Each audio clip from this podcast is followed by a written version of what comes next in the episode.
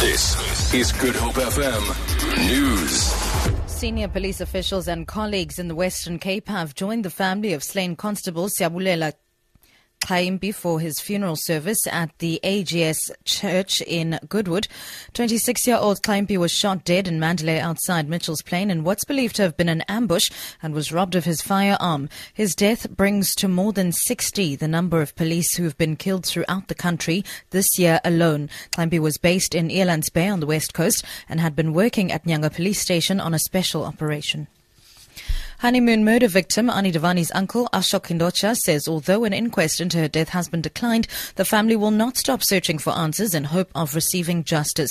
Yesterday, the North London coroner Andrew Walker turned down an inquest for her death, saying he could not establish facts beyond those established by proceedings in South Africa. Hindocha says there's still many unanswered questions in the case. No, those questions were not also responded in South Africa.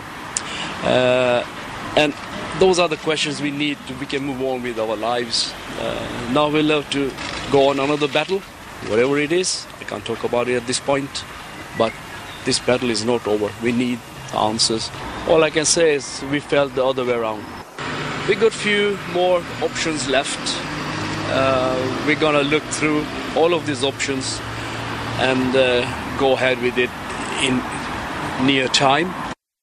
The Cape Town Fire and Rescue Services launched a big operation early this morning to extinguish a shack fire in Hout Bay. Spokesperson Theo Layne says it took over 30 firefighters two hours to put out the blaze in the Mandela Park informal settlement. Seven vehicles, including fire engines, water tankers, and a rescue vehicle, were dispatched to the scene. Layne explains. The Fire and Rescue Service responded at about uh, 2 o'clock to Mandela Park in Hout Bay, where we had 20 to 30 structures that were destroyed in the fire. It left approximately 60 to 80 people people displaced. Uh, no injuries were reported, and the cause of the fires are not determined at this stage.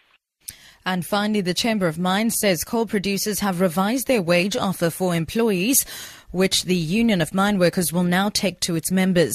The parties will reconvene on Monday. Thousands of coal miners have been on strike since Sunday after earlier wage negotiations collapsed. In terms of the revised offer, most category 4 to 8 employees would receive increases staggered over a period of time of between 750 and 1000 rand per month in year 1 and a guaranteed increase of 7.5% in year 2. For Good Hope FM News, I'm Sibs Matiela.